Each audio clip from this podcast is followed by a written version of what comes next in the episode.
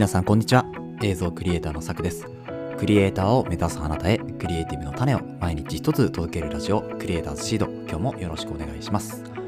はい。ということで今日は3月の11日土曜日となりました。いかがお過ごしでしょうか、えー、こちらは快晴でございます、えー、雲があまりないで澄んだ空になっておりますね。はい。また花粉が飛ぶんじゃないかというところですけど。今日はですねえっと午前中に、まあ、少し用事を済ませてですね午後はちょっとあの身内で、えー、たこ焼きパーティーをしようかというお話を、えー、しているので、まあ、たこ焼きパーティーを、えー、やりつつちょっと映像を撮りつつという形でちょっとやっていこうかなというふうに思いますけれど、まあ、今日は土日の、まあ、週末ということで、えー、雑談ぽくお話をしていきたいかなというふうに思っております。今日のテーマはですね、何かというと、まあこう、やっぱり駆け出しの頃とかですね、まあ、特に初心者さんとかにまあこう悩むところかなというふうに思うんですけれど、あの、やっぱりこう、プロとの差を、まあ、特に SNS とかが発達して、プロと自分の差を感じやすくなっていると思うんですよね。これはいい意味でも悪い意味でもそうなんですけど、なので、そのプロの作品を見て、こう駆け出しで映像をやってる人とかはうわこれはもう絶対かなわないというふうな思いが結構出るのかなというふうに思うんですけれども、まあ、そんなのは気にせずですね、えー、ただただ突っ走りましょうというような内容が今日の本編になっております。まあ、それをですね、こうちょっと細かくお伝えしていこうかなというふうに思いますので、もしよければ聞いてください。えー、それでは本編いきましょう。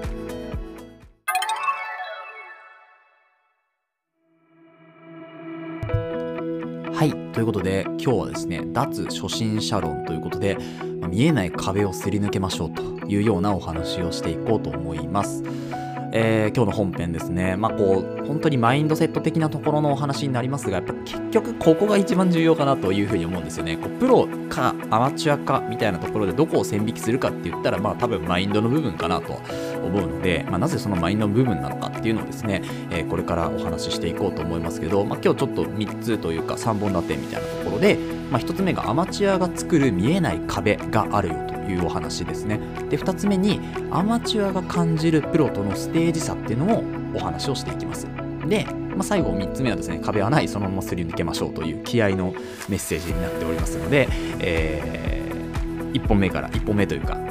初めからいきますけれども、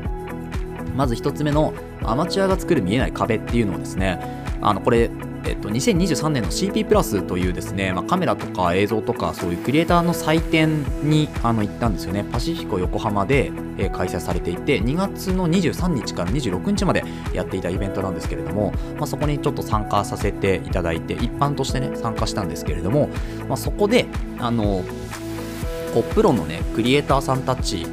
がこう対談するその、まあ、セミナーというかところに、えー、申し込みをしてで実際にやっぱりプロの話を聞こうとプロの作品を見て、えー、話を聞こうというところで、まあ、行ったんですよね。でそれまでに事前収集情報収集として、まあ、そのあの実際のねプロの作った映像とか例えば今回は、えーと、パナソニックのねブースでルミックス S5 Mark II というですね、えー、新しい機種の、えー、で撮った作品っていうのを、まあ、みんなで公開してああだこうだ言おうっていうそういう、まあ、こうブースというか、あのセミナーみたいなところだったんですけど。でそれで事前情報はその Lumix S5 Mark II で撮った作品っていうのを実際に YouTube で公開されていたのでそれを見てあこういう風に作るんだってあこういう作品なんだっていうのを見てですねそこから、まあ、ブースに行ったんですよね。であのその後にいろいろ対談をされる中でやっぱり皆さんプロ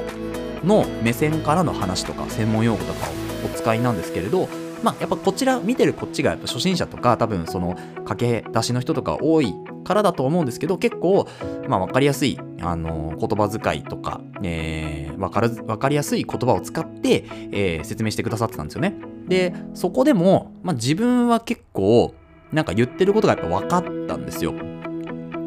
普通だと多分何にも知らないままカメラが本当に好きで専門知識もないとかってなるとこう話しててもあそうなんだそうなんだって言って、まあ、メモを取るみたいな形になると思うんですけどやっぱりこう自分で体感してきたものもあるし映像制作に関してはものもあるしそうなのであのー、そこのね実際に行った時は壁を感じなかったんですよね。あこれ近いなというふうに思ったんですよ。でこれ何が言いたいかっていうとアマチュアっていうのはこう見えない壁プロとの境界線っていうのをどっかで決めちゃってるんですよね。でこれがすごくもったいないことだと思っててでなんで壁があるかって言ったらそれは自分で見に行ってない自分でリアルに触れてないからそこに壁ができてしまうんだなと思うんですよね。で例えばですけど何でしょうねこう試験とかもそうなんですけど試験会場に行くまでってめちゃめちゃ緊張するんですけど、まあ、試験が見えていればそんなに緊張もしないかなと思うのでその見えないか見えるかでやっぱ全然違うんですよね。こう感じ方というか。だからまず自分がこうプロになれるかなって思った段階でそのプロの作品とかプロの現場とかを見てみるっていうのがすごく大事だなっていうのを CP プラスに行って感じましたね。うん。なんか自分が張ってただけだったなっていう風なのを思いました。そう。でこれがですねまずアマチュアが作る見えない壁ですよね。これが脱初心者になれるかなれないかの決め手だと思うんですよね。なので自分が例えばアフターエフェクツとかでもいいしグラフィックとかでもいいんですけど絶対この人たちには勝てないとか、まあ、勝つ勝たないとか問題じゃないですけどでも絶対このスキルはいけないって言ったとしたらその映像制作をしている過程とか見に行った方がいいと思うんですね。見せてくださいっていう形で行くとかイベントに参加するとか。で実際にこのモーションっていうのはこういう風に作ってますよっていうのが分かるだけでも全然違うんですよね。あだったら俺にもできるじゃんとか自分にもできるじゃんってなってくるんですよ。ここがマインドの部分ですね。なのでここをまず整えておくだけで初心者の壁を一気に突破できると思います。はい、で続いてのお話がアマチュアが感じるプロとのステージ差ってところなんですけどあのこれも、まあ、実際に見に行けっていう話がもう結論であってでここの見に行った時に自分がどれだけの差を感じるかっていうのが結構大事なんですよね。で私はですね正直見に行った時にそこまで差を感じませんでした。で、これは、なんか自分のレベルが高いとか、そういうおごりとかっていう話じゃなくて、あ、意外と近いところにいる人たちなんだっていうのがここで分かったんですよね。なんですけど、まあ、あの、話にはね、直接話にはいけなかったので、そこはすごく壁を感じているまだところなんですけど、えでも、でも、実際に会って、まあ、お話はしないにしてもですよ、お話はしないにしても、こう、実際に会って話を聞いて、で、あ、このこうやって作るんだったら自分にもこれはできるかもしれないみたいな。で、そうなってくると、ステージ差っていうのはどこにあるんだろうなっていうのを感じたときに、この人たちは多分何にも、まあ予習とかでも準備とか全部するんですけど、でも多分自分たちより、私たちよりも絶対的に準備する時間とか考える時間っていうのは極力少ないはずなんですよね。うん、もしかしたら別のところに時間を使ってるかもしれないですけど、だけど、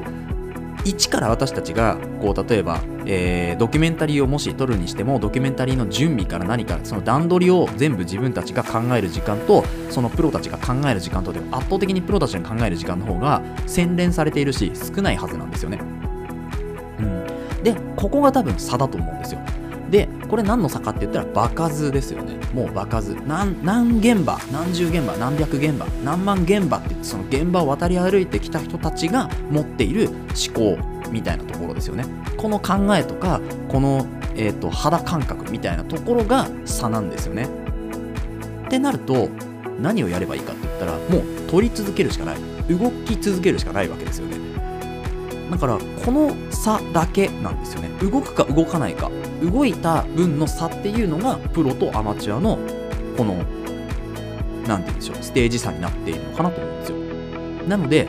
もうマインド的に先ほどのアマチュアが作る見えない壁っていうのがあったとしてこの壁が取っ払われたのであればもうあとは自分たちは何をするかって言ったらもうひたすら映像を撮ったりとかですね。あとグラフィック作ったりとかすればいい。だけなんですよね。でそこでプロにフィードバックをもらうとかっていうのはもちろん大事かもしれないんですけどまずは作り続ける。作品をどんどんどんどん世に出していくっていうのがめめちゃめちゃ必要だと思うんです。でここをやるかやらないかが、まあ、その次ですよね脱初心者をした後に中級者とか上級者になっていく上でのその現場の数をどれだけこなせたかっていうところの差なのかなと思うんですよねでこれが生まればもうプロと言っていいんじゃないかなと思います。まあ、生まる過程でね、もうプロと名乗っている方もいるかもしれませんが、まあ、それでいいと思うんですよね。まずは見えない壁を突破して、その突破した壁を今度はどんどんどんどん作品を作っていく進んでいくっていうところですよねはいなのであの今駆け出しの方とかもうなんか全然クリエイターさんたち例えば SNS とかで見てる YouTube で見てるクリエイタークリエイターさんたちっていうのはもう自分の手の届かないもう全然雲の上の存在とかって思ってる方はですね意外と実はそんなことはなくて実際の現場を見たりとか、えー、その人たちの会話を聞いてみたりとかするとあ自分たちと言ってることが同じじゃんとかえ自分もこういうこと思ってたっていう風になるんですよ。うん、あとはレンズをどう使うかと。かそういう細かい話っていうのはプロのその現場をね渡り歩いてきた人たちの話を聞いた方がいいと思うんですけどでもそれ以外は意外と一緒じゃねって聞いたら思います。うん、これは CP プラスで思いました。なので、まあ、もっともっとね、本当に映画を作ってる人、ハリウッドで活躍してる人とかっていうのだと、また全然違うかもしれないですけど、でも、自分たちが実際に会いに行ける距離、うん、そんなに苦労なく会いに行ける距離でいる人たちっていうのは、そんなに自分たちと実は変わらないんじゃないかっていうのを、そういう考えを植え付けることができるので、そこがまず第一歩かなと思います。はい。えー、では最後にね、えー、ちょっとま気合というか、まあ、なんでしょうね、こう本当に精神論的なお話を、え、言って終わりにしていこうというふうに思います。ちょっとチャプターを変えます。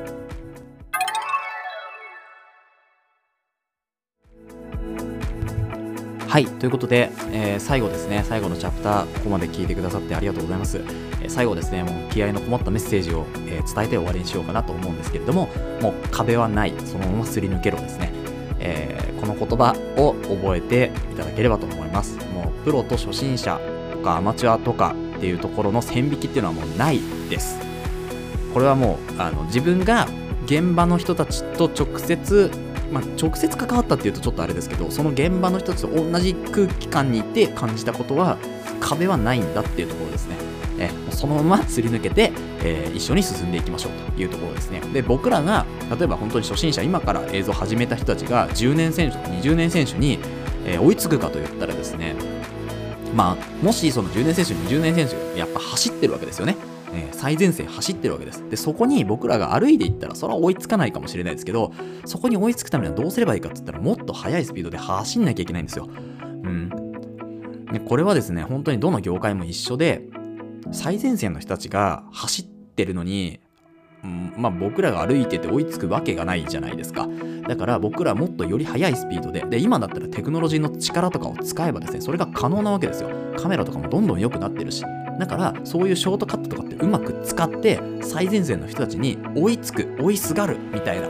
そういうスピード感を持ってやっていくことがめちゃめちゃ重要なのかなと思うんですよね。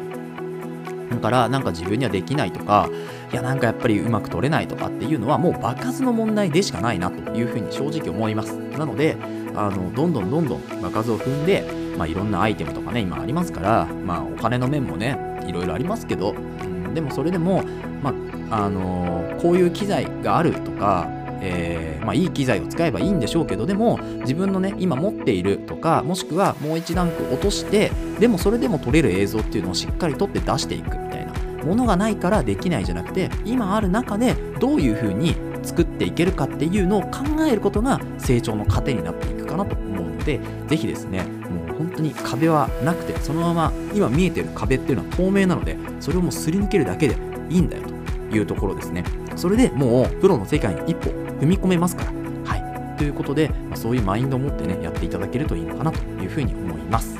いや今日はちょっとね熱い話になりましたけど、えー、ぜひ、えーかこういう熱い話が届けばなというふうに思っております。ということで、この放送では、クリエイターとしての考え方やテクノロジーやガジェットの情報、作業効率を上げるコツ、サイト、ツールなんかを中心に紹介をしております。リスナーさんと一緒に一流クリエイターを目指すラジオを作っていますので、応援いただける方はぜひフォローの方お願いします。また、ラジオの感想は Google フォームでお待ちしておりますので、どしどし送ってください。Twitter や Instagram もやっていますので、ぜひ遊びに来てください。それではまた明日お会いしましょう。ご清聴ありがとうございました。